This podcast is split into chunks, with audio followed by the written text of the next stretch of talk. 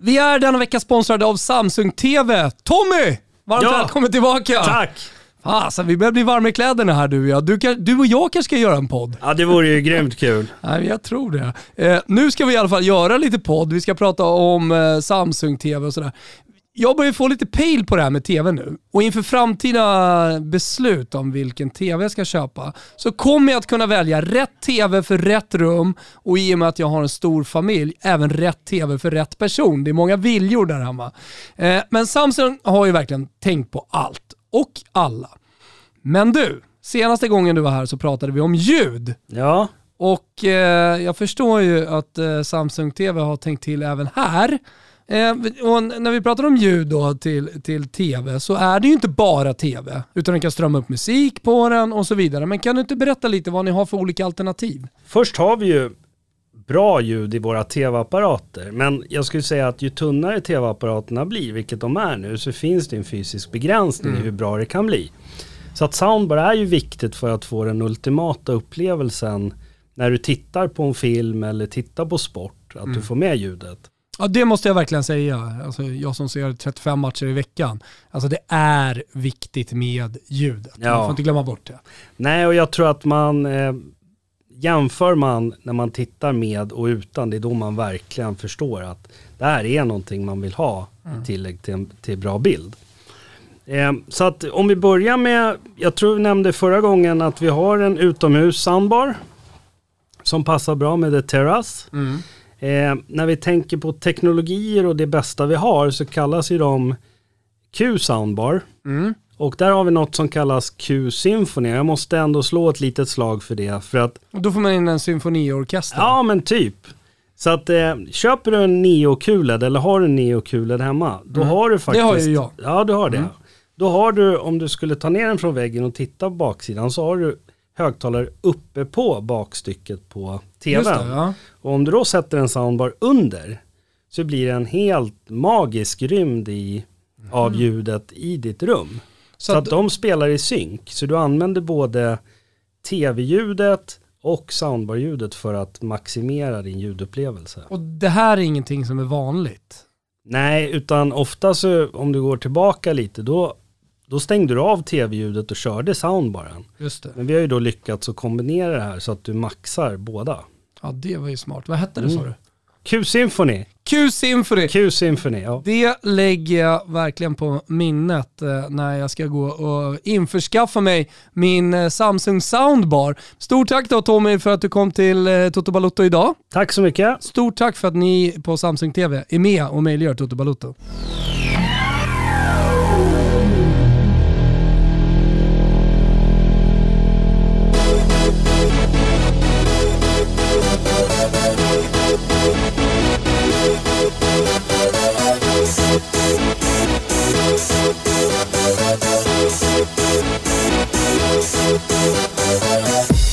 For this? Känner varmt välkomna till Toto Balotto. Det är torsdag den 10 juni. Imorgon så drar det igång Europamästerskapet 2020 som jag har eh, noterat att det fortfarande kallas, även fast det spelas 2021. Det sparkas igång 21.00 imorgon fredag med premiären på Stadio Olimpico i Rom mellan Turkiet och Italien. Hur fan är det med EM-peppen Thomas Wilbur José Wilbacher? Nej men det är helt otroligt, jag satt precis här innan och snackade med Olen Klint och höll på att planera Tipslördags eh, premiärhelg. Eh, och eh, lyckades få upp honom från Bjärred på, nå- på något sätt, så att, eh, det, det börjar kännas så jävla bra. Vi, vi skiljs ju åt men vi är ändå alltid med varandra, Toto rullar ju på, det vet ju, det vet ju alla om vid det här laget. Två gånger i veckan under hela mästerskapet, sen exakt vilka dagar, det får vi, det får vi fila lite på va Gusten? Minst va? Minst två dagar i veckan. Ja, det kan mycket, mycket väl bli Det är ju Totos till. paroll. Ja, nej men exakt. Det är minst två dagar i veckan. Så att, eh, vi kör på, eh, men just under matcherna så kommer vi då vara separerade. Du är på Simor och jag är i våran studio på K26, där, som vi har utökat nu. Vi har även en utestudio Gugge, så att eh, vi, liksom, vi hoppar lite emellan. Ja, det ska bli, ska bli väldigt roligt att, att följa Tipslördags parallella EM-bevakning då med Ja. den jag är involverad i från eh, TV4-husets håll. Men jag tänker på det när du nämner här att Olen är på väg upp från Bjärred. Fan vad trötta folk från Bjärred måste vara på de som alltid gör kopplingen då till Patrik Bjärred Andersson. Alltså, Så, hur många Så- gånger har inte Olen suckat när han ser hur liksom poletten trillar ner i någon halv fotbollsintresserad persons ögon? Bjärred, är inte det? Jo, jo det är det. Det är där Patrik Andersson kommer ifrån. Det stämmer, så är det med den saken. Ah, Men jag, såg vad- du- ah, jag vet inte vad han gör nu, men det är där han kommer ifrån. Ja. Nej men såg du eh, Joakim Aspelins eh, jävligt snyggt ihopklippta EM-pepp-program? Det var ju en EM-historia, så vi gick igenom, eller han gick igenom då, mästerskapen tillbaka i tiden. Eh, fantastiskt gjort och otroliga bilder och sådär, men då var ju såklart Bjärred med, och då framförallt från fiaskot 2000, eh, Mm. när, vi, när, vi åkte på, när vi åkte på det mot Belgien bland annat. Eh, Han var- åker väl ut då? Vad sa du? Han åker väl ut då va? Exakt, han, får rött. Och så är det mästerskapet typ över för honom. Men, men alltså vilka andra tider det var. För Mm. mig, jag var ju vuxen då, eh, alltså så känns det ju som att det var igår. Det var ju typ samma bevakning och samma kläder och så man glömt bort. Och även fotbollen alltså måste jag säga. Hur mycket den har utvecklats ändå sen millennieskiftet bara liksom fram, fram till idag. Det är ju fan 20 år som har gått. Det är otroligt.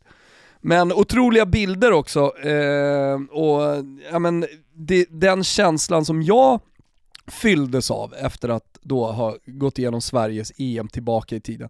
Det var ju en jävla revanschlusta.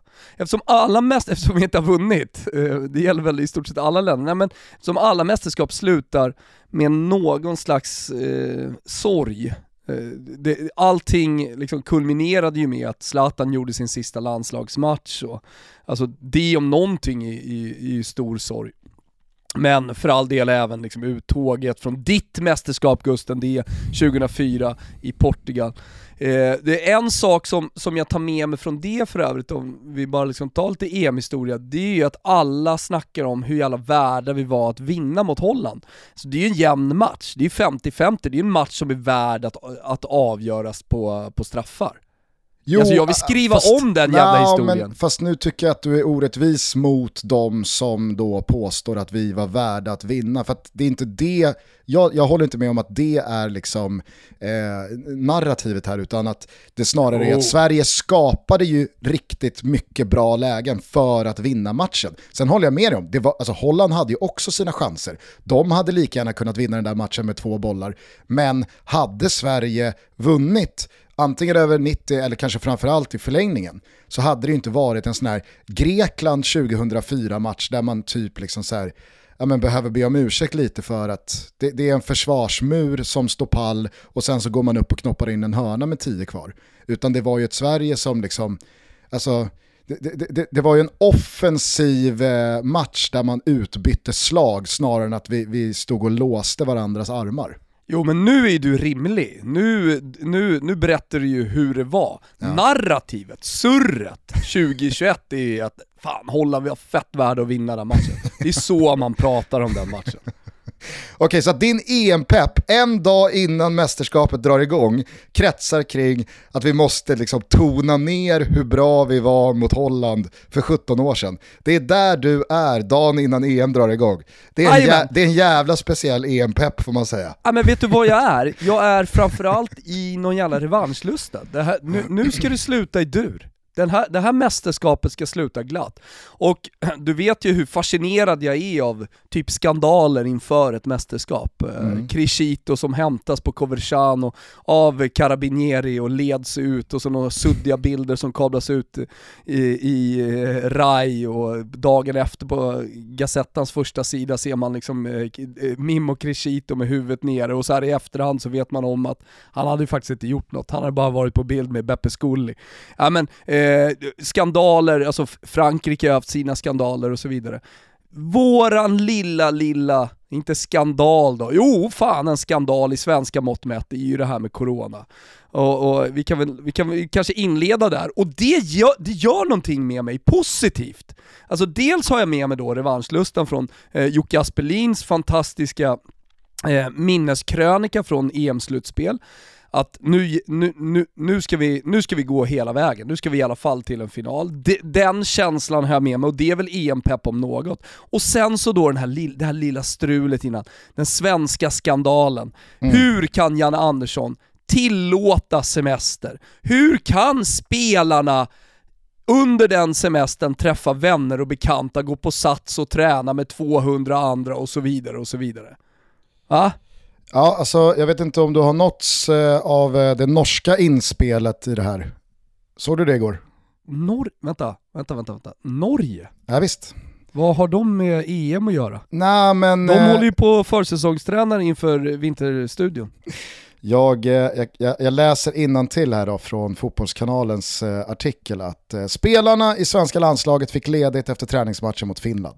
Ett beslut som nu kritiseras av den norske landslagsläkaren Ola Sand. Vi hade nog inte gjort som svenskarna, säger han till norska TV2. Nej du, Ola Sand, det hade ni säkert inte gjort, men tur då att ni inte har något EM att ladda för här. Så att ni kan ju, ni, det här är ju bara liksom en spekulativ, rent hypotetisk fråga ni säger. Alltså, vad fan, vad, vad, vad, vad har Ola Sand med det här att göra?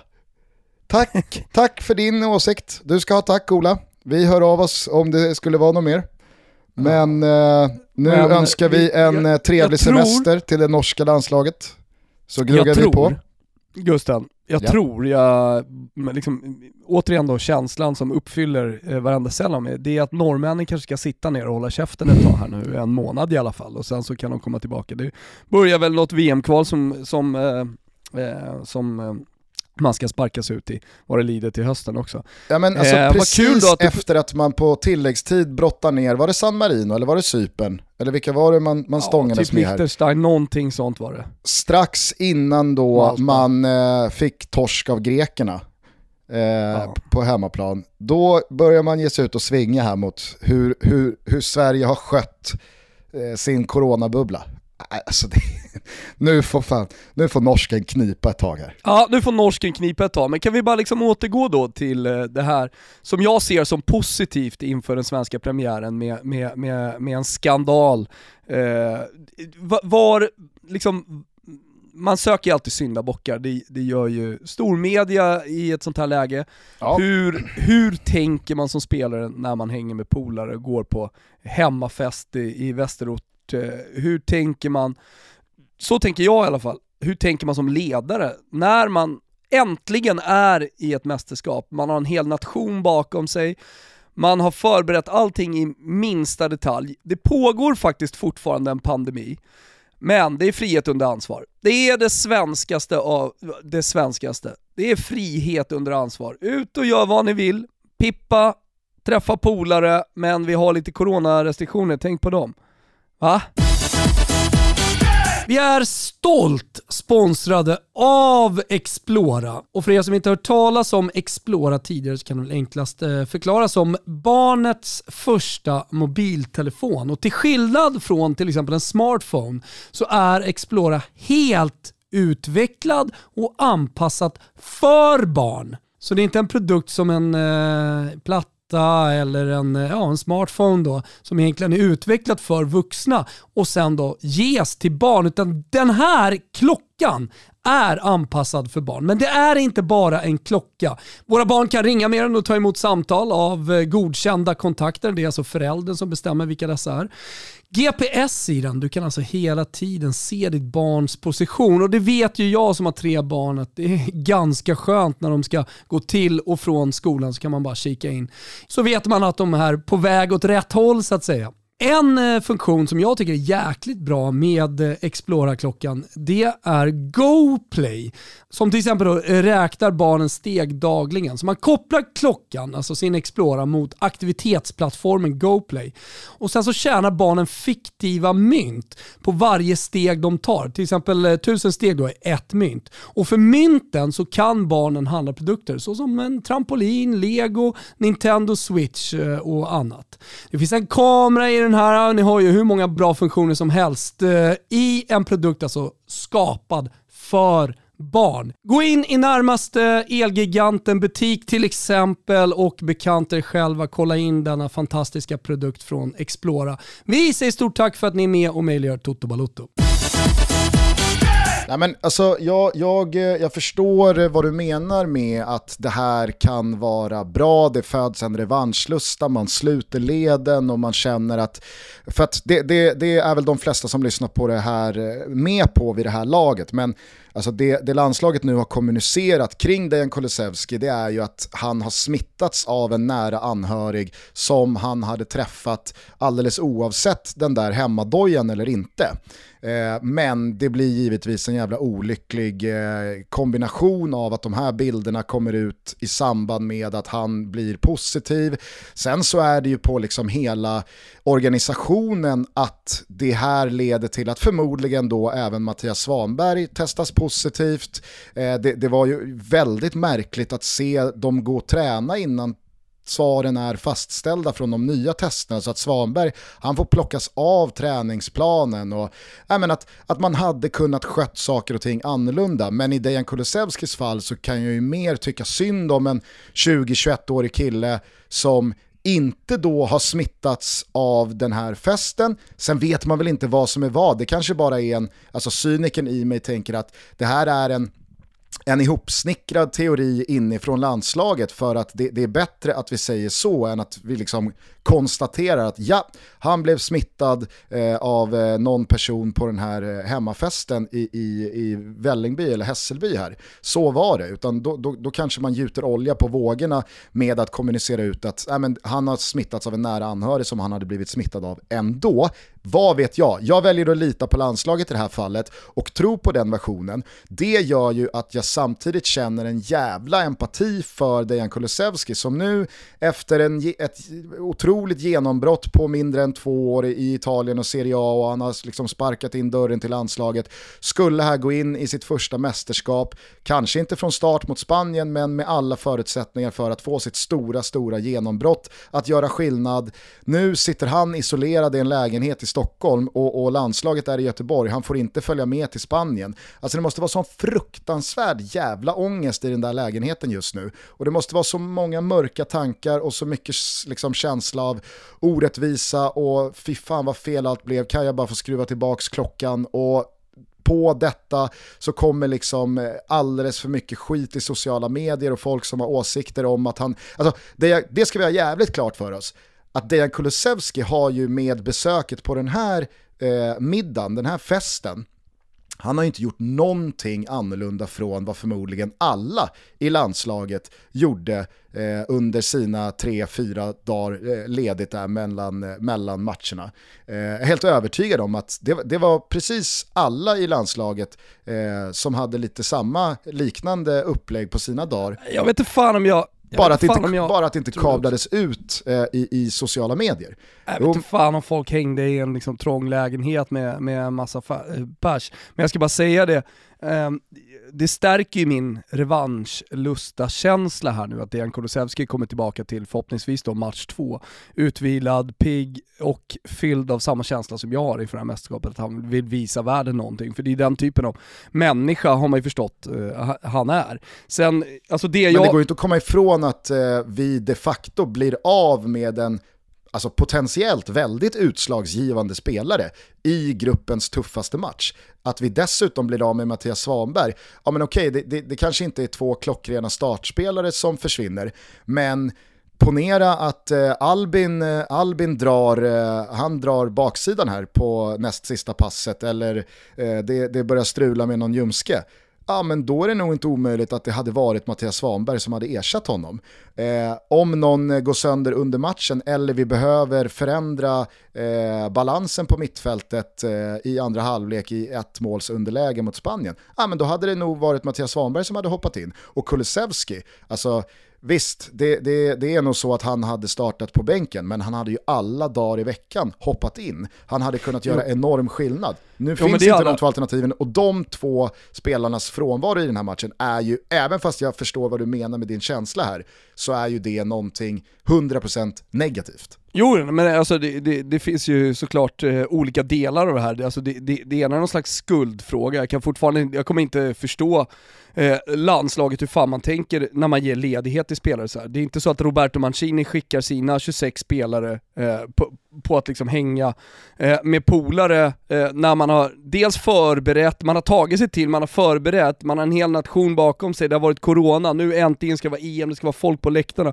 och så vidare och så vidare. Det enda man pratar om är liksom coronabubblor. Sen, sen eh, applicerar man något frihet under ansvar på spelare och skickar ut på ledighet. Vad fan är det för jävla ledighet? Det måste ju finnas någonting man kan göra för att förbereda sig som är bättre än att folk springer på ledighet inför Armenien. Det tycker jag är helt hjärndött. Sen så är du inne på det här att ja men Svanberg han är inne och tränar med corona. Hur, de, hur är ens det möjligt? När man vet om att Dejan är sjuk. Sen så är ju så här, det jag hör från lite olika håll är att han blivit smittad av sin pappa, alltså Dejan. Eh, och visst, så, så kan det väl vara, men jag hör också folk som ser andra spelare på ja, men välbesökta gym i Stockholm med, med flera hundra eh, personer som är där. Alltså herregud, det, det, frihet under ansvar, coronabubblan, den där bryts ju direkt du bara går in i det där omklädningsrummet. Så, så, så det är uppenbarligen flera här som inte har fattat. Och, men, jag skulle inte vilja, alltså så här, det är klart det finns en skuld på spelarna, men jag kan inte förstå hur man två veckor från en fucking EM-premiär skickar iväg spelarna på någon ledighet. Det måste finnas ett bättre sätt att förbereda sig på, corona eller inte corona. Nej men framförallt, framförallt så är det ju helt uppåt väggarna och huvudlöst när man parallellt med det här pratar så mycket som man gör om bubblan, nu går vi in i vårt, vi har bytt hotell i Stockholm för att kunna ha en takterrass för att spelarna ska kunna vara mer utomhus men inte i närkontakt med någon annan. Eh, hela jävla upplägget handlar ju om, inte bara för svensk del, utan för hela liksom Uefa och mästerskapet. Allting handlar om corona. Och det, är liksom här, det, det, det, kan inte vara någon som tänker, fast om vi, bara, om vi trycker in tre dagars ledighet mitt i allting, så, kan, Nej, så, kanske, men, så kanske saker och ting löser sig ändå. Ja, men ska jag landa man, måste, man, måste ju, man måste ju ha vetat om att de här tre dagars ledighet, det gör ju att allt, allt blir bara liksom upp och nervänt och vi får börja om på noll igen. Ja, men alltså ska jag landa i någonting med allt det här, och eh, ska vi sätta någon slags punkt på det och börja blicka framåt mot det här mästerskapet, så är det ju att det, det är liksom landslagsledningen med Janne i toppen här som gör fel. Det, det, det, börjar där, det sätter igång alltihopa. Och sen så är det ju såklart idiotiskt att gå på fester eller på gym eller vad man nu gör. Eh, men att, att, att landslaget ens skickar iväg spelarna inför den här Armenien-matchen, det kan jag, det kan jag inte förstå. Ja. Men eh, nevertheless, alltså, fan, jag, jag, jag, igår så satt jag liksom och tänkte på hur Kulusevski måste må i den där lägenheten just nu. Ja, han mår säkert skit. Men alltså, det finns på, också på Gusten, de som mår ännu mer... sämre. Ja, ja, herregud, såklart. Men på något sätt så, liksom så landade det i att fan, det, det, det, tog överhanden snarare än att jag var liksom så irriterad på hur hur landslaget har lagt upp den här uppladdningen. Eh, men eh, nu är det som det är, det är bara att hoppas att eh, det stannar vid Kulusevski och Svanberg. Det är bara att hoppas på att det stannar vid att de testar positivt men mår bra, då är det ju vissa spelare som så fort man testar negativt kan vara up and running igen och som du är inne på kanske är redo rent av till match nummer två. Eh, Ponne var ju lite hängig igår men eh, mig veteligen så har ingenting kommunicerats om något positivt eh, testsvar utan eh, det är bara det är bara att hoppas att han är lite hängig. Ja, eh, nej men det har inte kommit någonting än. Det var ju lite roliga bilder som kom ut när han satt och ja, men satt bredvid Mattias Svanberg i, i någon slags chatt eller vad det var och sen så eh, kom uppgifterna från eh, Fotbollskanalen och Expressen att eh, han var lite hängig. Mm. Det, det, hade folk lite roligt åt, eh, men vi får hoppas att det, det är stopp här. att det inte blir fler coronafall. Spanien har ju också stora problem och de, eh, de har ju skapat en egen liten ny bubbla med reservspelare som bara umgås med varandra och tränar. De Inför- bedriver en egen liten parallell mordutredning. de driver en alldeles egen liten utredning här där borta i, i, i Spanien. Eh, men det kan jag tycka, så här, där, där, där kan jag nog tycka liksom att Sverige har en bit kvar till liksom, maximal professionalitet. På ett sätt kan jag ju gilla liksom, det svenska omklädningsrummet från 80-talet eh, med eh, alltså, skruvdobb och lera på knäna och man går ut och kör. Eh, men men liksom, ska vi ta nästa nivå i organisation så kan jag ju tycka att vi ligger liksom lite efter. Jag kan också tycka att det ska finnas en plan B, plan C. Och jag, jag kan också tycka så att det ska kallas in 6-8 spelare som, som bara tränar på egen hand, kanske nere i Båstad, bor ihop och hänger ihop. Eh, för att eventuellt, om det blir så att det blir ett rejält coronautbrott, alltså så här, fan vi, vi, visa, att det, visa att det finns en plan B, visa lite professionalitet här. Men framförallt, skicka aldrig iväg spelarna på någon jävla minisemester inför ett mästerskap igen. Och det, det, har, det har absolut inte bara med corona att göra, utan jag tycker inte att det finns plats för den jävla semestern. Nej men fast i synnerhet när coronan existerar och är så påtaglig som den är. Då, Då är mer, då mer än någonsin. Jag är all for, alltså till skillnad då från dig. För mig är det helt okej att man får tre, dagars le, tre dagar ledighet efter en träningsmatch och sen så ska man ladda Men om. vadå, och det är ju det EM, vad är det för jävla ledighet nej, du men ska jag, ja, men jag säger bara att så här, jag, jag har inga problem med det. Men Varför under har du inte problem med det? för att det, alltså, i slutändan så handlar det om ett resultat. Och jag är helt övertygad Men du om... måste väl kunna förbereda dig bättre tillsammans än om folk är, är ute och snurrar, snurrar runt på stan som, som spelarna gör. Jag tror, jag tror på Latchar och parollen leker. och devisen, mår man bra, presterar man bra. Om truppen mår... Ja, men, Herregud, det här är proffs! Och då mår man bra, presterar man bra, det är ju proffs. jo, fast alltså, även proffs har känslor. fucking Retiro inför en match när laget har gått dåligt med presidenten och sportchefen och pisker i omklädningsrummet. Det, det alltså kom igen, mår man bra? Det där är också så jävla svenskt, mår man Mår väl skitbra att du ska få spela ett, eh, du ska få representera Sverige. Janne sa det ju själv i, våra, i vårat avsnitt, gul och gul avsnitt, eller i vårat avsnitt med honom. Eller hur? Ja, jag- jag- alltså, De är utvalda 26 spelare för att representera Sverige. Det är två veckor kvar till EM. Äh, vi tar lite ledigt några dagar här. Helt okej säger jag, så länge det inte bedrivs en jävla sars-virus luftburet över hela världen som ingen direkt har missat på ett år och fyra månader. Där känner jag att där kanske det inte var så smart. I Där går din lilla gräns. när mästerskapet är präglat av och liksom byggt på hur man ska kunna undvika coronan i största möjliga mån. Då är det inte läge att släppa iväg truppen och sprida dem vind för våg över landet. Nej, det, det är väldigt, väldigt märkligt. Men ett vanligt mästerskapsår där det inte finns någon covid eller sars eller liksom vad det nu är, ja men vad fan, Eh, om man gör bedömningen eh, både från ledarhåll och spelarhåll att äh, men jag, jag tror nog att vi, vi mår nog allra bäst av, både i träningsveckor, förberedelser och vad gäller fysisk status av att spelarna får lite ledigt. De har chansen här nu efter en lång och märklig jävla säsong, möjlighet att träffa lite familj och vänner och koppla bort i två dygn. Sen återsamlas vi igen, laddade batterier och då är det fullt fokus. Inga problem. Jag tror att det kanske rent av stärker en grupp. Jag håller med dig. Herregud, det är fullblodsproffs som bara ska göra som de blir tillsagda. De kan man låsa in i en korridor uppe i Alperna i tre månader också. Det är bara att det är köra. inte det det handlar om. Nej, jag säger Det handlar ju bara... om en förberedelse två Absolut, veckor inför ett säger- mästerskap. Du måste ju bara- kunna ju optimera den förberedelsen mycket bättre än att skicka ut folk i, liksom på stan i, i tre dagar eller hänga med familjer eller vänner eller vad fan man ska göra. Eh, Jag tror, tror du Italien, Frankrike och Portugal och England, tror de skickar ut sina spelare på lite ledigt tre, eh, tre dagar eh, när, det, när det återstår två, dagar, två veckor till EM-premiär? Nej, Tror du det? det tror jag inte. Nej. Men jag säger med det inte att det är garanterat att det gör laget bättre. Och det är det jag menar. Men, Givetvis måste du kunna förbereda, träna hörnor, träna vad fan som helst. Det är väl hur mycket... Vi har ju för fan Mackan Danielsson. Jan, alla förbundskaptener säger dessutom att vi måste ha, vi, jag vill ha mer tid, det är för lite tid inför ett mästerskap. Janne sitter och säger det i, våra, i våran podd också. Ja, man hinner inte förbereda, man hinner inte träna på så mycket, för det är inte så mycket tid egentligen när, när, när det väl kommer omkring. Det kanske låter mycket de här tre veckorna innan eller vad det nu är, men, men, men det är inte så mycket tid, man hinner inte träna på så mycket. Men det finns tid att åka på semester i tre dagar!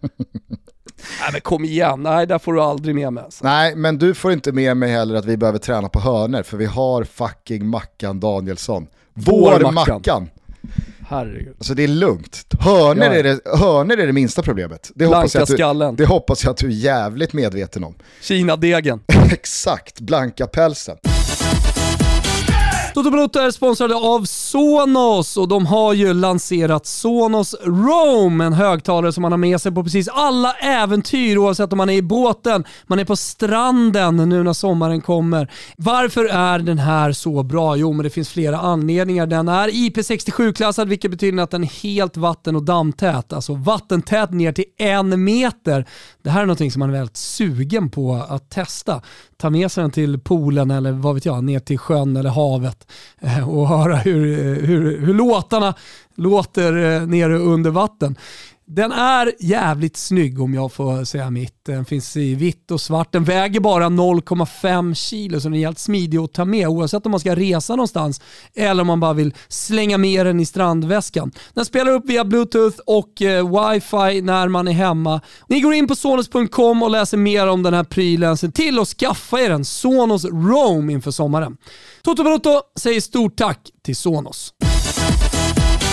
Däremot så tycker jag att du är inne på någonting och jag tycker Olof Lund skrev det jävligt bra i sin krönika på Fotbollskanalen igår tror jag. Att det blir lite extra eh, fel och lite extra eh, genant, eh, alltså allt detta som har skett senaste dagarna, när då Janne och landslagsledningen i flera år har haft en svansföring kring att nej, vi kanske inte har de bästa spelarna på pappret, vi kanske inte har de bästa förutsättningarna för att tävla med de allra bästa lagen eh, i, i världen vad gäller liksom kvalitet på, på spelare och förutsättningar för eh, att göra dem så bra som möjligt. Men vi kan kommer och ska fan vara världsledande vad gäller förberedelser, noggrannhet och de bitar där vi faktiskt kan tävla med alla de bästa. Det, det, det handlar bara om vår egen ambition.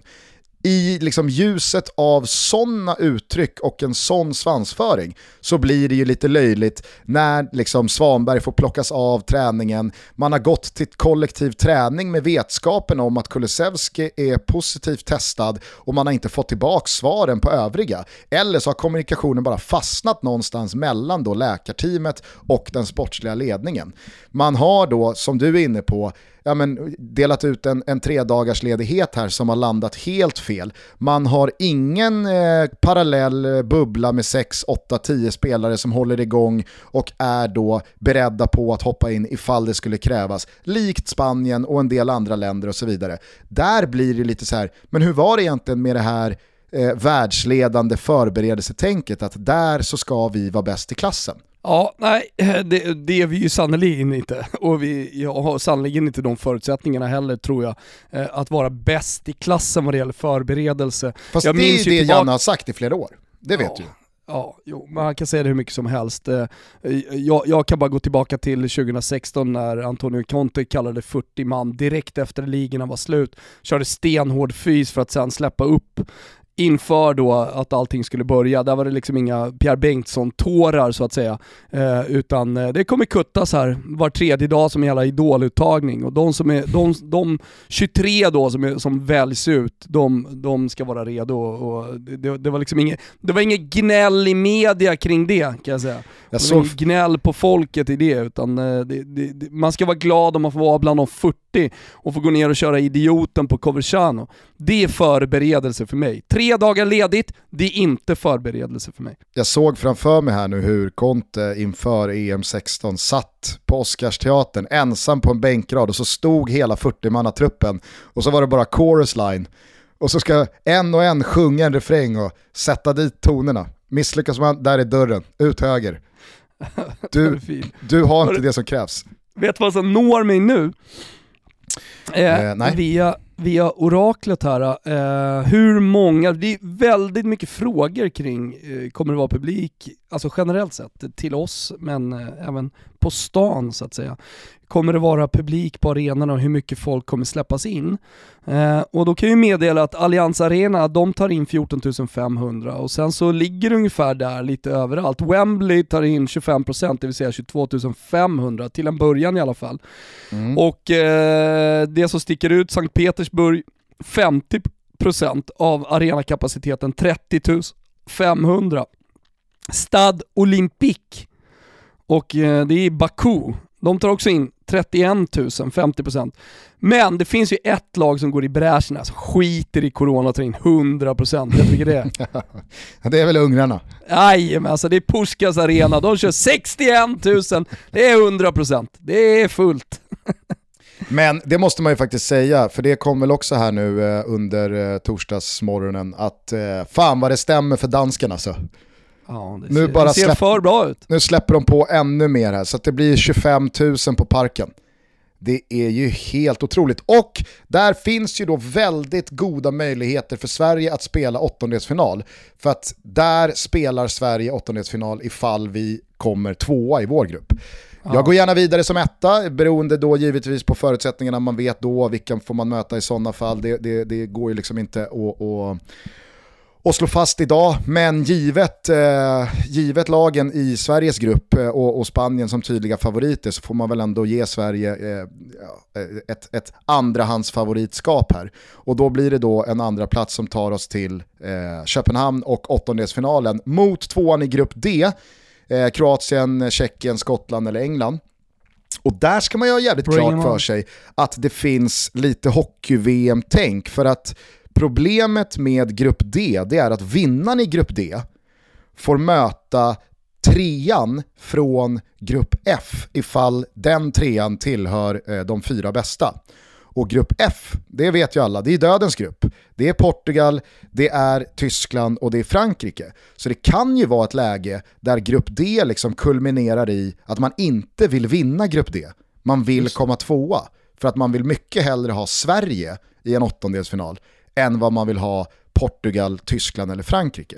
Ja, ja. Eh, men eh, alldeles oavsett, kommer Sverige tvåa, då är det tvåan från grupp D, grupp D som väntar på parken inför 25 000 28 juni. Fy fan, vilken stund det kan bli alltså. Ja, äh, helt jävla otroligt. Fan vad skönt att det drar igång imorgon. Ja. Om ska, man har väntat på det här, alltså, har du sett de här träningsmatcherna som har spelats? Alla genrep och så? Yes, yes. Jag satt och kollade Portugal så sent som igår kväll.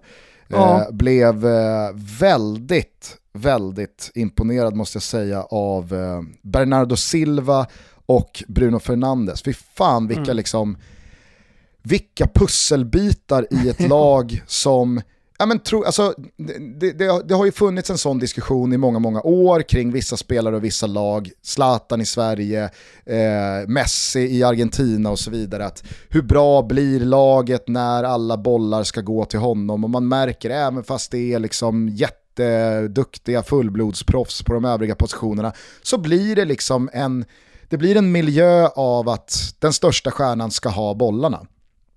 Och så har ju Portugal gjort en jävla fina resultat ändå, självklart, med EM-guld inte minst här senast och, och så vidare. Men nu har Portugal spelare som är liksom, så här, ja men visst, de har inga problem att ge Cristiano Ronaldo bollen lite oftare snarare än sällan. Men det är så jävla bra spelare där omkring. Alltså jag, jag tycker Portugal ser eh, riktigt, riktigt eh, jävla maxad ut alltså. Nu såg, ju, nu såg ju Frankrike perfekt lite styltiga ut i sin match. De vann ju enkelt såklart och, och fick in eh, lite mål och, och sådär. Men eh, det, det som är den stora grejen efter den matchen, det är att det är ju en spricka i det franska laget nu. Mm, efter att eh, Olivier Giroud på presskonferensen efter liksom, påpekade att eh, samarbetet hade kanske kunnat funka lite bättre. Eh, och eh, det verkade ju då som att det var en passning till, till eh, Mbappé och Mbappé ska ha då velat liksom storma in under presskonferensen efter den här matchen och ja, säga sitt så att säga. Eh, och det ser jag också som perfekt då, för fransken kan ju inte gå in i ett mästerskap och vara helt i harmoni. Nej. I liksom lilla, lilla sprickan mellan Giroud och, och Mbappé som såklart redan är löst. De har inga problem med varandra. Eh, det, det, det, det, gör ändå någonting med mig. Jag kan tycka att det, är också befriande att eh, när då förbundsordföranden, vad heter han, Noël eh, Lagré, eh, han går ut och pratar om att målsättningen är en semifinal och Deschamps är ute och pratar om att nej, men vi, har, vi har förutsättningar för att gå långt, men att eh, Griezmann då är liksom, han är, han är tydlig. Ett lyckat EM, det är ett vunnet EM. Ja. Allt annat är ett misslyckat EM. Ja, men allt kan inte hela tiden vara politiskt förankrat i alla spelare. Alltså man vet ju att det franska laget går inte in i mästerskap med de spelare som jag precis nämnde, med så, så mycket världsspelare. Dessutom då regerande världsmästare. Eh, går, ju, går ju såklart inte ut i, i, i ett EM då eh, och är nöjda med en semifinal. Det finns ju inte någonstans. Eh, så att, men om man då tar de två lagen, Portugal, Frankrike har det ju, och sen så England. Håller du bara med mig om i min spaning där kring, kring Portugal att alltså, de, de har fått in spelare i liksom en ny landslagsgeneration som är alltså, de, de är fruktansvärt bra. Det, det är liksom Ja. ett generationsskifte som är helt perfekt känns det som. Ja exakt, och sen så det portugisiska landslag som man har lärt känna genom åren är ju ett, är ett ganska lågt stående landslag. Alltså det, det, det här, det du beskriver med de spelarna känns ju mer som ett spanskt landslag. Mer, mer som ett eh, tiki-taka-spelande landslag. Och det var väl lite så det såg ut mot Israel också, nu är man ju överlägset mycket bättre. Men det ska bli intressant att se dem möta de bästa lagen i EM sen och se hur man rent taktiskt, hur man, man kanske gör upp med sig själva och sin eh, landslagshistoria, hur man brukar spela fotboll eh, som portugisiskt landslag, nu när man har de här, eh, som du säger, pusselbitarna i laget också. Ja, och jag tycker att Portugal, det pratade ju vi eh, om i höstas när Sverige mötte dem två gånger, att alltså, Portugal imponerade så jävla mycket rent taktiskt för att de visade upp både förmågan att äga bollen, dominera med kombinationsspel och kortpassningar och, och ja, verkligen liksom luckra upp lågt stående kompakta försvar. Men de kunde även dra tillbaka trupperna, gå på omställning och då smäller det ju bara i djupet. Inte bara för att de har fart under fötterna utan att de har så precisa passningsfötter på inte minst Bruno Fernandes, men då liksom Moutinho, Bernardo Silva, eh, Ruben Neves kan komma in där. William Carvalho är så jävla underskattad spelare alltså. Jag gillar honom Ja, som fan. jätte. Eh, Ja. Men så jag, jag tycker att det finns en flexibilitet i Portugal som är, den, den är, den är riktigt, riktigt vass. Men såg du Portugal igår mot Israel? Ja, absolut. Tänkte du lite på samma sak som jag kring Ronaldo? Att man börjar märka en frustration i honom för att det känns som att alltså i tio års tid, efter att Cristiano Ronaldo lämnade de här liksom överstegsfinterna och tricks och, och liksom jox eh, på Old Trafford, gick till Real Madrid och blev bara en liksom fysisk fenomenal målmaskin.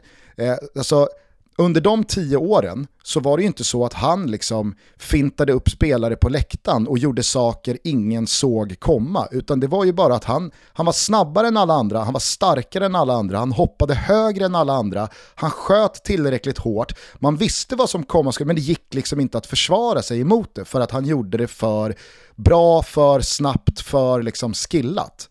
Mm. Nu så känns det lite som att han, han har tappat några procent i just det där att folk, folk, försvarare, eh, motståndare hänger med honom på ett annat sätt, vet att han ska gå till vänster, så de går också till vänster.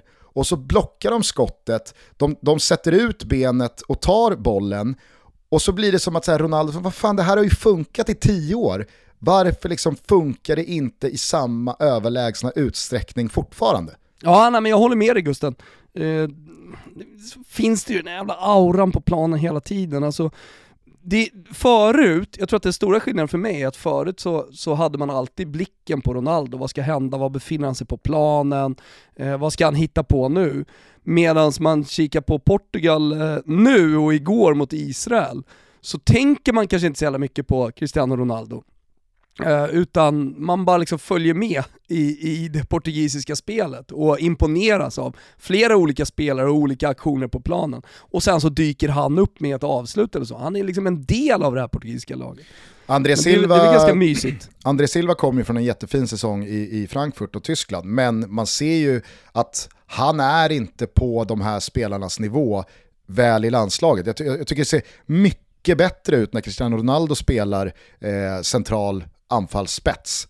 Och så får eh, Bernardo Silva och Diego Jota och Bruno Fernandes få flyta runt där. Cancelo kommer som ett pendeltåg där till höger. alltså, Nej, jag, jag, jag, tror, eh, jag tror Portugal, eh, får de bara liksom inför 61 000 i Budapest, får de bara en bra start här, då, då, då tror jag att de blir riktigt obehagliga.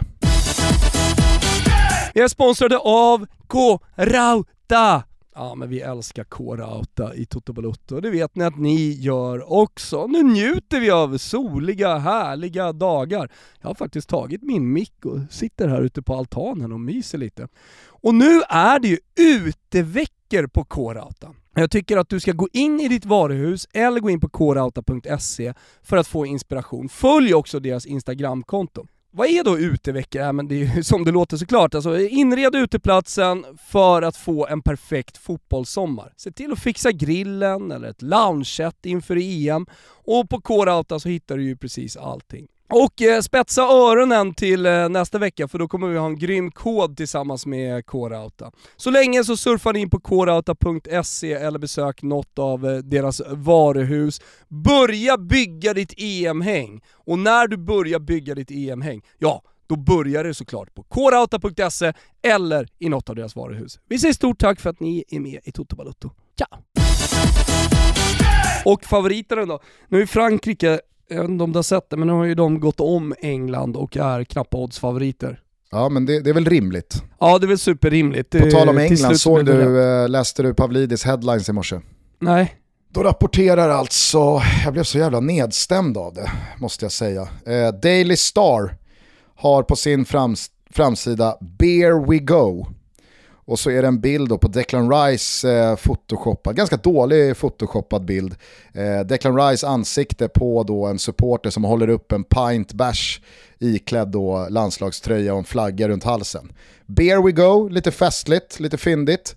Och då tänker man, eh, okej okay, vad handlar det här om? Är det liksom, eh, har, har, landslaget eh, tagit en, en, en, repa på stan här in, inför premiären? Eller vad, vad, vad handlar det här om? Nej, då har alltså Declan Rice lovat, lite festligt sådär va, nya generationen att om England vinner EM, då kommer han försöka dricka sin första öl i livet. Alltså, har du hört något så jävla deppigt? Det är ju, det, jag tänkte säga att det deppigaste jag har läst de senaste dagarna var det här med att eh, landslagets presschef, vår gode vän Kakembo, hade druckit en lunchbärs under ja, något slags tillfälle och eh, att då landslaget hade eh, sagt till, han hade fått en varning typ.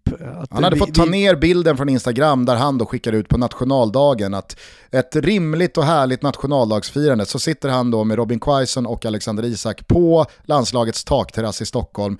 Kakemba har en bärs i handen och det här då strider mot landslagets mm. policy kring att har vi landslagskläder på oss så dricker vi inte alkohol. Ja, men alltså, det, det, får mig att sluta vilja följa det svenska landslaget. Alltså, det får mig att vilja flytta från Sverige. Våran syn på alkohol i det här landet, alltså, det, det, det får mig att bara, alltså, bara ta mitt pick och pack och dra rätt åt helvete härifrån. Alltså. Det där gör mig så jä... Den där lilla grejen gör mig så jävla förbannad. Men då, pun intended, så kommer Declan Rice in från höger och säger “Hold my beer”. Ja, ja men, ja alltså så här, alkoholförskönande hit och dit och det finns många med problem och alltså så här, visst, kommer det, jag är den första som kan allt det där, men alltså herregud, låt folk som inte har problem med alkohol ta en jävla lunchbärs. Vad är det för jävla syn vi har på livet i det här landet? Det gör mig fullständigt, alltså den lilla grejen gör mig ännu mer förbannad än att Janne Andersson skickar ut laget på tre dagars semester. Att det ska bli en grej ja. i det här lilla jävla pisslandet alltså. Va? Men eh, Declan Rice eh, utspel här då? Blir du inte nedstämd av det också? Jo men det kan man ju bli lite så nedstämd av, men det är också lite gulligt och det säger väl en hel del om liksom, fotbollsspelare som växer upp idag och att det, liksom, det är professionellt från akademinivå oavsett vad, då, vad man har växt upp och man, man lär sig äta rätt och ja, men det ligger väl i, i linje med att eh, de barnen som föds idag kommer bli 150 år och att fotbollsspelare idag, deras karriärer börjar inte ta slut vid 30, det börjar ta slut vid 35, att liksom allting flyttas fram.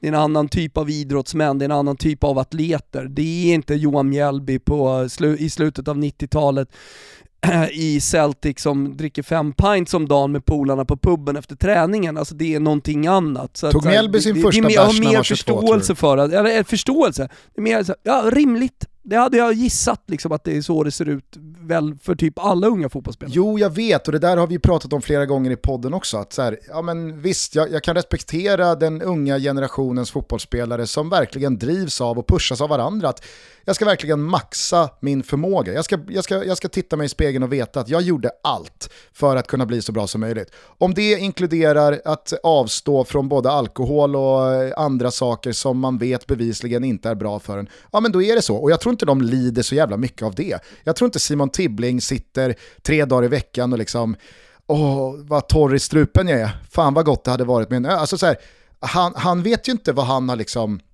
avstått. Han, vet inte, han lider ju inte av att inte dricka alkohol eller inte dricka bärs. Och det gör väl förmodligen inte Declan Rice heller. Det jag blir nedstämd av, det är att så här, om du, om, om du nu har valt det här spåret, om, om, om det är så, vad fan, Stå för det, jag har inga, inga problem med det. Men varför sätta en stövel på huvudet och knyta slipsen i pannan och liksom vara lite, ja men då blir jag lite wild and crazy, då ska jag smaka på en bärs hörni. Aj, aj, aj. Det, det, är olika kulturer och, och, allt det där. Jag, det där gör typ ingenting med mig. Alltså, det är varken åt något håll. Jag, inte, jag tycker inte ens att det är lite trist. Det är nice för Declan Rice att han kanske får dricka sin första bärs, för jag vet ju hur god den här jävla lagen är. Och det vet ju Kakembo också, sitter man på en takterrass, om man inte har problem med alkohol, då kan man dricka en öl. Ta sig en god jävla kall lager. Det är liksom återigen så här, vi har missförstått det här med professionalitet i Sverige. Vi tror att det är att vara professionella. Nej, att vara professionella är att inte skicka vårt landslag på tre dagars semester två veckor innan en fucking EM-premiär. Fokus på rätt saker gubbar! Så är det, tur att vi har vår Mackan. Ja det är en jävla tur. Kalla ölen kanske ska vara med. Kalla ölen, får, den får liksom bara smyga in i Mackan-ramsan. Vår Mackan hatar inte den ljusa lagen. Nej det gör den inte, det gör den inte. Du, inför imorgon då, det är ju premiär Italien-Turkiet. Eh, hur sänder ni på Simor? 19.30 drar sändningen igång. Eh, mm. En och en halv timme inför på Simor eh, så finns ju givetvis fyran då parallellt. Eh, men det är i Simor det sker utan avbrott, maxad jävla plusmeny. Ja, äh, men det låter ju fantastiskt. Maxad plusmeny även i Tipslördag. Från 18.30 drar vi igång och är med Vi har tagit in Sveriges bästa bartender som ska blanda italienska drinkar kvällen till ära, på tal om alkohol. Det blir, eh, det, blir såklart, eh, det blir såklart lite alkoholfria drinkar också från Stöven. Eh, så får man lite tips och så, jag gillar ju att göra det i Tipslördag Gusten. Jag mm. gillar ju att skapa liksom en stämning och komma med lite tips. Sen så tävlar vi ut en fet jävla gasolgrill från K-Rauta. Vi kommer, vi, vi kommer ha med David Neves, det är ju Djokovic mot, mot Nadal i någon slags tennisfinal och han gillar ju tennis. Nej, det blir såklart stort fokus på Italien Italien, eh, Turkiet. Eh, tävlingar, vi ringer upp folk, vi skickar ut Jesper på stan, det blir en ma massa balla grejer. Så att, eh, med oss på datorn, eh, kanske börja med YouTube-sändningen, på, på tvn och sen så kopplar man på Simon lite senare. Det låter väl som en jävla dunderstart på det här mästerskapet? Det gör det verkligen. Ska vi bara kort eh, prata lite om våra tankar och förhoppningar kring matcherna här nu under första rundan, eller i alla fall till helgen. Vi hörs ju igen på måndag morgon eh, inför eh, Sveriges eh, premiär. Eh, i, I morgon kväll då, Turkiet-Italien. Finns det någonting du eh, är eh, lite bekymrad över kring eh, vad gäller eh, Liazzurri eller Eh, känns det som att Mancini har allting eh, på banan och att det bara är att gå ut och slakta turken? Nej, alltså det är en, det är en EM-premiär. Eh, jag, tror att, jag, tror att, jag tror faktiskt att Italien inte skulle vara helt missnöjda med ett kryss i den här matchen.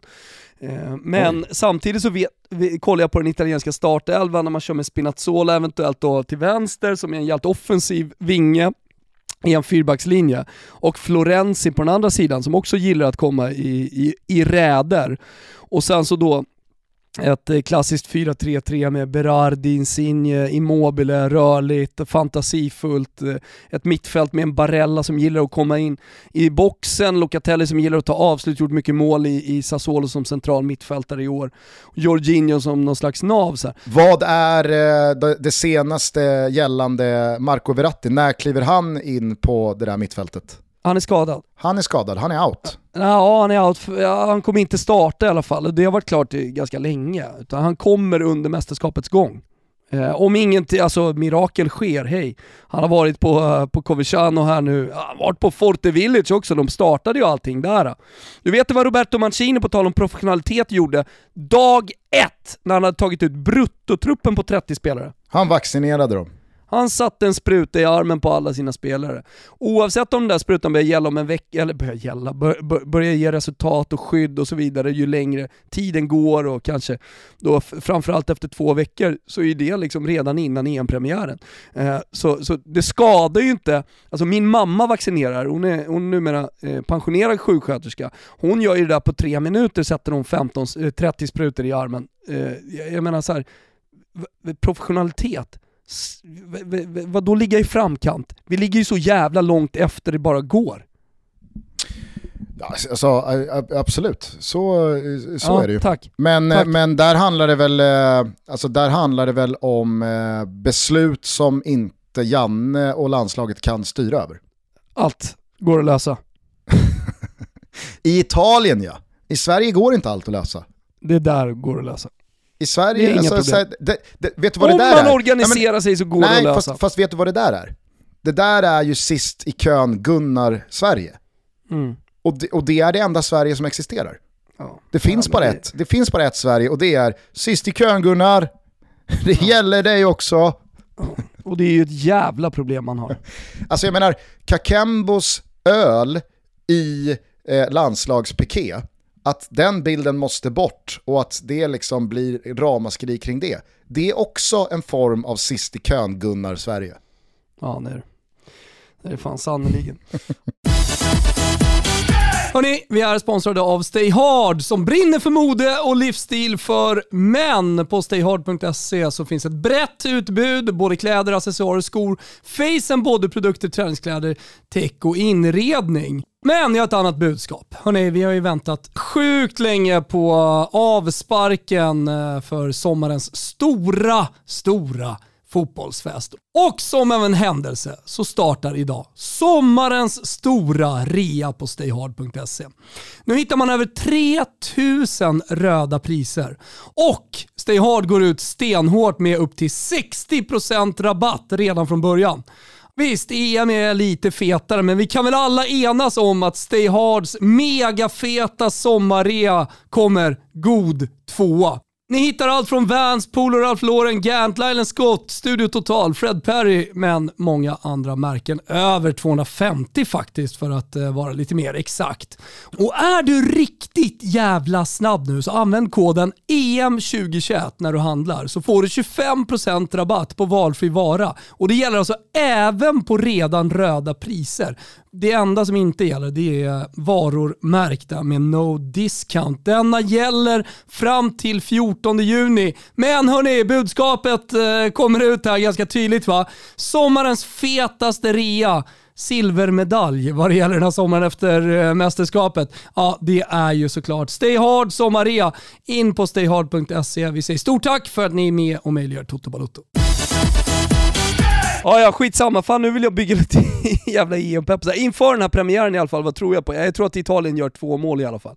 Jag tror att... Eh, alltså här, då, eh, kanske att de är lite nöjda. Nej, det ser för offensivt Kan de spela kryss mot Turkiet? Nej, jag tror inte de kan. De kan förlora. Det, det, finns nog lite chans, men, men jag tror att Italien kommer gå för den här serien. Jag har sett dem, sett dem vara så jävla framtunga och, och uh, fantasifulla. Så att jag, jag, jag, jag, så jävla, jag, så jävla, och, jag har så jävla svårt att tro också att, alltså, som du är inne på, att de skulle vara ganska nöjda med ett kryss. Nej, jag tar tillbaka det. Ja, men jag tänker, då tänker jag nog historiskt Italien inleda lite, lite knackigt, men jag tror, att, jag tror att det är ett annat italienskt landslag vi ser här. Eller, jag vet att det är det, så får vi se om det är det även i ett mästerskapssammanhang i en EM-premiär på Stadio Olimpico. Ja. Eller om det är lite nervositet och att man inte får igång allt det där fart, fläkt, fantasi som jag pratar om. Men men det är ett jävligt offensivt, eh, offensivt lag samtidigt då som Turkiet kommer, med all rätt, och det, det, här, det här kanske för in mig på någonting, men med all rätt lägger sig på defensiven. Jag, jag såg att eh, eh, man spelar någon slags 4-5-1 och sen så får ju varje spelare tolka sin roll. Eh, men med Burak Yilmaz längst upp och Chalanoglu, Tufan, Karaman bakom. Men jag tror, när man pratar om slutsegrare, ja så, så eh, är jag ganska säker på att de som i slutändan vinner har det bästa försvaret. För att alla de här länderna som vi målar upp som favoriter, Frankrike, eh, Portugal, ta med stornationerna Spanien, Tyskland, eh, England, Italien också med där på ett hörn. Alla de har jävligt fina anfall och bra från mitten och framåt. Det ser bra ut defensivt också, men jag tror att det laget som faktiskt kan lida, det laget som kan försvara, de kommer vinna. Det kommer bli utslagsgivande. Ja. Inte, inte vilket anfall som klaffar bäst. För att i de här stora matcherna, när de möter varandra, när det, ska, när det verkligen ska avgöras där i slutspelet, då är, det, då, är det, då är det lidelsen som kommer att vara avgörande, även i det här mästerskapet. Och ja, då, då vet det fan om, om, om om man ändå inte landar på, på vänta ta om det där. Då vet det fan om, man, om jag ändå inte skulle landa på typ Portugal liksom. Att de är bäst på att försvara lågt. För varje, för varje dag vi har närmat oss EM så har jag ju mer och mer känt att tysken har någon jävla revanschlusta eh, i sig som kommer transformeras till den här lagmaskinen igen. Thomas Müller står och bufflar in mål med bredsidorna in i boxen. Exakt. Stillastående hittar han en ledig kvadratmeter i boxen, vinklar in den med bredsidan, en näve upp, tugga fradga och så kommer liksom Kroos och Mats Hummels och eh, hela jävla gänget bara hoppandes över och så känner man, ja då var tysken igång igen. Då var tysken igång igen. Kort bara Thomas, tillbaks till eh, den förmodade italienska startelvan imorgon mot eh, Turkiet. Eh, det är ju trots allt lite fantasy-tider och så vidare. Eh, nu, nu hör ju jag dig säga Berardi. Eh, alltså, är det, är det helt uteslutet att eh, Kesa startar eller? Ja men på Probabili så har vi faktiskt eh, i alla tidningar här på morgonen, de italienska, eh, Berardi ute till höger och eh, det går ju på den här linjen, liksom Insigne då, gillar att komma in och, och, och skjuta, gillar att kliva in i banan. Eh, man har ju Ilicic på näthinnan såklart, Berardi den typen, gillar att komma in med sin vänsterfot och har gjort det väldigt framgångsrikt under åren här i Sassuolo. Eh, så så det, det, är det som eh, det är det som Roberto Mancini söker här. Kanske är det så att eh, Chiesa kommer in som ersättare redan i match två eh, för Berardi. Eh, det finns en möjlighet att han under match kommer in istället för Lorenzo Insigne så att han kan vika in med sin högerfot. Det han har, alltså så här, som, som de andra inte har, det är ju, eh, det är ju farten. Mm. Och jag tror att Roberto Mancini ser en matchbild framför sig här med ett lågt stående Turkiet och ett Italien som spelar runt. Och han vill ha in lite mer fötter. Han vill ha in lite mer distanskott. Och det, det, då får han det mycket bättre från Berardi och eh, ja, men då Insigne på, på den andra kanten. Eh, det tycker jag är ganska smart. Och sen så kan man utnyttja eh, Kesas rivighet och hans fart i andra matchbilder under mästerskapet. Så att, eh, han kommer säkerligen starta. Eh, men jag tycker att han tänker rätt här eh, med, med Berardi. Och mm, härligt liksom att få in en spelare från Sassuolo som inte så många tänker på, där de andra stora nationerna inför det här mästerskapet har så, så att säga världsspelare på varje position, så, så är det här en otroligt underskattad spelare eh, som när han når sin topp, och om han når sin topp, verkligen gör skillnad i, i liksom ett stort Italien trots allt. Så att, eh, kanske blir han då en liten favoritspelare för de som inte har koll på honom redan i den här EM-premiären. Jag älskar Domenico Berardi. Okej, om vi bara bläddrar eh, kort eh, blad i kalendern här, tar oss till lördagen så har vi alltså Wales... jag ska göra den här sändningen på Simor. Ja. Det, det, alltså, jag, har, jag har inte haft problem att säga Wales eller Schweiz, till dess att Kim Källström för några dagar sedan på ett möte började liksom så här, ah, det är så jävla, det, det, det, det ställer till det, det, det är en riktigt tungvrickare det där, Wales-Schweiz. Och sen dess har det bara liksom blivit sämre och sämre i mitt huvud för varje gång jag har, jag har tänkt på matchen. Men det är alltså Wales mot Schweiz, det är Danmark mot Finland, det är Belgien mot Ryssland. Om eh, Verratti går någon slags kamp mot klocka eh, i Italien så är det ju väldigt mycket fokus på Kevin De Bruynes eh, comeback här efter smällen i Champions League-finalen för belgisk del. Det är väl väldigt lite som talar för att han spelar mot Ryssland, men det är ju då en näsoperation eftersom han åkte på en fraktur där. Det det är något strul med ögat också, kanske alla kunde se eh, efter att ha sett hans face när han klev av eh, finalen där i, i eh, Porto. Men det går ju inte att blunda för att Danmark kan få en riktig jävla pangstart på det här mästerskapet när allting är uppeggat och uppsnackat kring dem för en succé. Mm. Ja, nej men, äh, vänta vad var det sista du sa? Att det är uppeggat för? En dansk succé. Ja, alltså det får ju mig osökt in på helgens trippel, eh, Gugge. Det är nämligen så att vi har tagit fram en, eh, en trevlig trippel borta på Betsson. Ni vet att alla rublar ligger där, sista chansen att eh, rygga. Vill också samtidigt pegga upp för resultattipset.se. Var med i vår liga, 10 lax presentkort till vinnaren av EM-toto. Ni reggar gratis. Eh, ni går in under ligor och fotbolls-EM eh, så hittar ni EM-toto där. Vi har även priser till hela topp 100 så det, det, finns så mycket priser som helst. Man kan också skapa egna ligor med polarna. Jag gjorde en här alldeles precis med mitt gäng i Polveri eh, där man kan köra liksom, ja, med sina egna priser så att säga. Och det går att göra privata och bestämma antal och, och allting sånt där skippa Excel-arken och egna papper och sånt, det är bara att gå in på resultattipset.se. Eh, jävligt enkelt, men den här trippen då, enkelt. Rak seger för Italien i premiären. Rak seger för Danmark, rak seger för Belgien. Ni hittar den på betsen.com under godbitar och boostade odds. Eh, glöm inte att ni måste vara 18 år fyllda. Och stödlinjen.se finns om ni, om ni har problem. Sen är det ju så att det är dags för premiär, då kommer vi att ha en eh, raket som vi alltid har eh, när Sverige spelar och den ska vi fila på här under helgen. Eh, ni ser, hittar den på våra sociala medier eh, vad det lider. Och eh, inför den matchen då Gusten, ska det bli slutord här i, i sändningen? Eh, Sveriges EM-premiär. När spelas den och eh, hur, ser, eh, hur, hur ser uppställningen ut då? Nej, men det spelas ju på måndag, det är 21.00 som är avsparkstid. Eh, Kulusevski och Svanberg är confirmed out. Jag tror att Ludvig Augustinsson kommer hinna in i elvan och ta platsen från Pierre Bengtsson. Eh, jag tror att det blir Sebastian Larsson ute till höger och jag tror efter Anel Avdic rapport igår om eh, Alexander Isak och Marcus Berg tillsammans eh, på träningen att det blir de två som bildar anfallspar. Trots att de hade västarna på Ja, det var ett härligt litet ah, drag av Janne.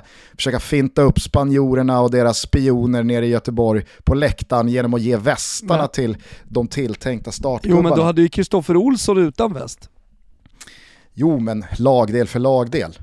Ja, ja okej, okej, okej. Det är klart att eh, man, man alltså, ja, det här är ju masterclass från Janne. Han ja. delar ju upp laget. Han delar upp ja, laget i, i, tre lagdelar och så vissa med västar, andra inte. Spanjorerna sitter där och fattar ingenting.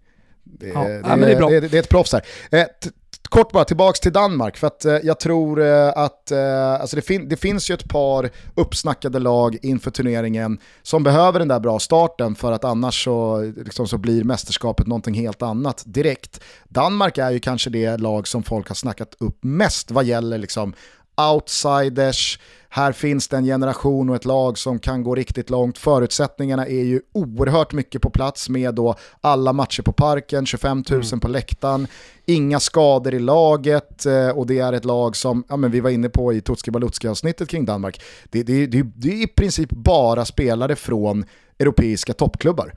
Eh, mm. och att få Finland då i första matchen och säga att de får med sig en, en bra start här, det rullar på. 3-0.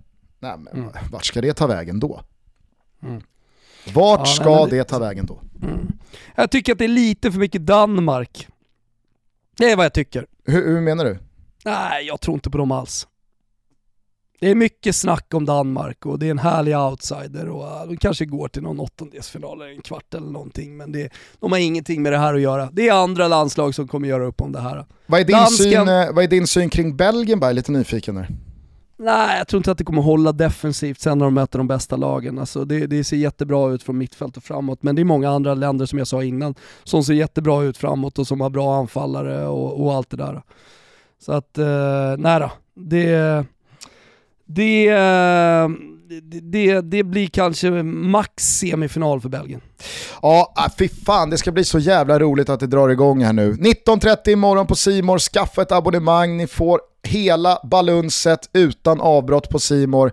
Det blir för trevligt. Och så är det tipslördag imorgon då, vad sa du? 18.30 drar ni igång? 18.30 blandas den första Negronin och sen så öser vi på in. David Neves kommer in i studion, vi har Danne Larsson där, Kimpa Wirsén och jag rattar. Vi har Wegerup eh, i Rom, vi har O'Connor eh, i, i Danmark, Köpenhamn känner vi pulsen, den danska pulsen då, eftersom det pratas så mycket om den och Anne Lavdic från det svenska lägret och så mycket mer med det med tävlingar och, och allt möjligt. Så gå in på YouTube, sök på Studio Tips lördag och prenumerera redan idag.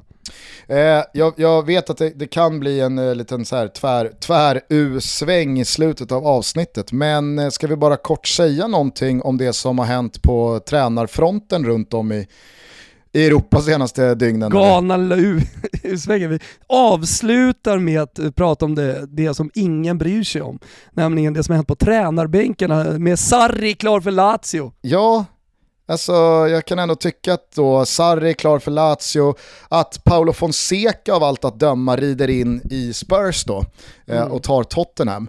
Eh, mm. Ancelotti är tillbaka i Real Madrid eh, sen någon vecka, det har säkert ingen missat. Everton letar ju då fortfarande tränare, de ska ha kontaktat Rafa Benitez, eh, mm. Antonio Conte var väldigt tydlig i någon intervju igår läste jag eh, med att eh, alltså, jag, har, jag har integritet, jag har passion, jag har krav på projekten. Känner jag att det brister någonstans, då har jag inga problem med att kliva av och sitta hemma och vänta på, på, på, nästa buss som passar mig. Eh, det är på men, hans premisser, så är det sannerligen. Men jag måste ju ändå säga att jag, eh, jag tycker att det är, det är kul att det blev ett lag som Lazio för en tränare som Sarri. Det känns som att där, där kan verkligen båda, eh, alltså båda vinna på det. Mm. Ja men så är, det, så, är, så är det nog. Vi kan väl återkomma till det efter EM då? Om ja det, det kanske man kan, men var, alltså, jag såg bara hur jävla många Tottenham-supportrar ja. på Twitter var skeptiska till Paolo Fonseca. Och då måste jag faktiskt säga att för mm. alla vi som har följt Italien i allmänhet eh, och, och Roma i synnerhet under hans två säsonger, man ska ha jävligt klart för sig att dels så hade Roma en otroligt välbefolkad sjukstuga och en jävla massa skador som kom i stridström.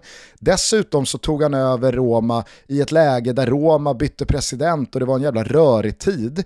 Spelmässigt, ja, men det är faktiskt ganska mycket som var ganska bra, men han hamnade i en situation med Edin Dzeko som påverkade alldeles för mycket. Och sen ja, var det alldeles för dåligt mot toppklubbarna eh, och konkurrenterna om Champions League-platserna. Men, men vad har, det, det är... vad har Spurs-supportrarna för förväntningar på, på liksom att deras, eh, deras sportsliga ledning ska vaska fram för tränare? Vad har Spurs, alltså, de lever ju kvar i sin liksom Pochettino-dröm någonstans. Jag vet inte vad de tror, eller framförallt vad fan vet de om Pablo, Paolo Fonseca? De vet ingenting. Är det inte så här också att alltså, Mauricio Pochettino... Erik Niva skriver någon tweet liksom, va really? Va? Ska vi... Vad fan vet du om Fonseca? Nej men är det inte lite så här att Mauricio Pochettino... Och vad förväntar du ja, dig med, Pochettino, med ditt lilla Spurs? Pochettino blev ju Pochettino i Spurs. Han var inte Pochettino när Spurs tog honom från Southampton. Alltså, där Pochettino var då är ju Fonseca förbi med råge. Så att Fonseca kommer ju från en helt annan hylla nu än vad Pochettino gjorde då. Och, och, och, Spurs alltså, ska sitta ner. Ja, ja men jag, jag förstår inte det. Alltså, så här, jag är inte missnöjd med att Roma eh, går skilda vägar med Pochettino. Absolut inte. Men det, det, är inget, det är inget jävla skämt som rider in i London här nu. Alltså Paolo Fonseca, han är bra. Han är riktigt bra. Skämtet är väl deras tro på deras projekt eh, och eh, deras ständiga drömmande. Men eh, det, det, kan vi återkomma till en gång. Fan nu skapar vi lite EM-pepp Gusten, hur gör vi det? Det gör vi väl med att konstatera att trots alla fadäser här i dagarna med eh, ledighetsgenerositet, eh, bortdribblade covid-tester och avplockande av Svanberg från träningsplanen och ganska svajiga presskonferenser så är det fortfarande vi och vår Jan som går in i det här mästerskapet tillsammans. Ja, med stor tro på det här laget självklart också. Även i den här premiären. Så att eh, vi avslutar väl helt enkelt det här avsnittet med nyinspelningen, nyversionen av Jag och min Jan som eh, vår gubbe Kalle har snickrat ihop med den äran. Eh, vi ska givetvis också lyfta på hatten för Kimpa Wirsén och Svanen och din eh, körinsats. Eh, det, var, det var jävligt kul. Tack till all eh, härlig respons som har kommit senaste dagarna på nyversionen. Eh, mm. Blev ett jävla drag kring den. Ja, det blev det. Många frågor kring Spotify, den kommer såklart ut där, men det är lite rättighetsgrejer som ska fixas och donas, så, så länge så får ni helt enkelt lyssna på den eh, via vår podd eh, och ni hittar det som ett eget avsnitt. Eh, Exakt. Då tar vi den här premiären eh, Gusten, vi bara omfamnar den och så kör vi igenom den. Det ska bli så jävla kul att det äntligen är igång! Ja, och nu är det som det är, nu är det bara att hoppas att det inte blir värre. Nu får vi lägga det här bakom oss och så går vi in i det här mästerskapet tillsammans. Nu sluter vi leden och så tar vi den där revanschen som Joakim Aspelins eh, minnesprogram fick dig att känna igår. Exakt, det är precis vad vi gör. Hörru vi hörs och syns snart igen. Eh, ha en jävla fin EM-premiär, helg alla ni som lyssnar på det här. Ta hand om varandra. Ciao tutti, nu kör vi Sverige. Ciao tutti! Där borta vid bänken har vi ställt vår Jan. Han leder vårt landslag mot fornstora dar. Och ända sen dagen då han tog sitt jobb har vi som lidit åter fått hopp. Glädje och stolthet, snälla stå kvar är känslor jag känt sen då det blev jag och min jag. Han tog oss till Ryssland och en kvartsfinal. Han på tysken och han pyntar sin gran. Han pratar om laget och att då är då. Han pissar på lättja och att någonting är svårt.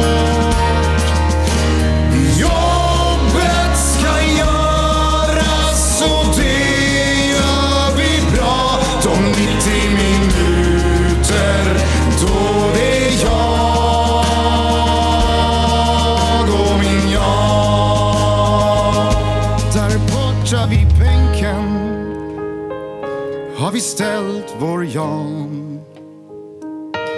Han skriker på domaren och han mår ganska bra.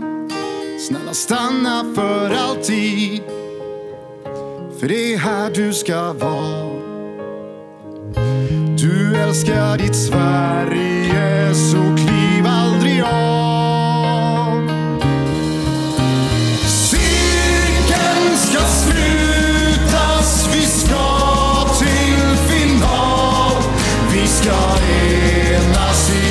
por